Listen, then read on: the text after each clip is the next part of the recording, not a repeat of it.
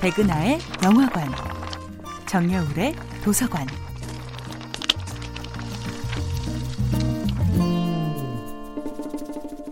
안녕하세요. 여러분들과 쉽고 재미있는 영화 이야기를 나누고 있는 배우 연구소 소장 백은하입니다. 이번 주에 만나볼 영화는 리들리 스콧 감독, 맷 데이먼 주연의 2015년도 영화 Martian입니다.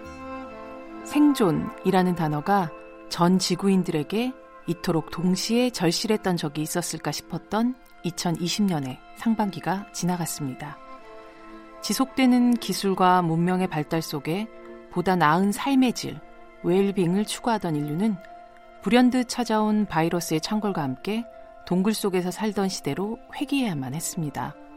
그리고 각자의 영역 안에 고립된 채 가장 최소한의 조건 속에서 생존하는 방법을 뒤늦게 터득하는 중입니다. 영화 마션은 인간을 우주로 보낼 수 있을 만큼의 과학기술이 발달된 시대를 배경으로 합니다. 미국 항공우주국, 즉 나사의 탐사대 RS-3는 화성 탐사 중에 거대한 모래폭풍을 만나게 되는데요. 그 과정에서 탐사대원 와트니는 실종되고 대원들은 그를 사망으로 간주한 채 모두 화성을 떠나게 됩니다. 그러나 불행한 와트니는 다행히도 살아 있었습니다. 하나의 문제는 그가 화성에서 홀로 생존해야 한다는 것이고 또 다른 문제는 생존할 가능성을 스스로도 보장할 수 없다는 겁니다.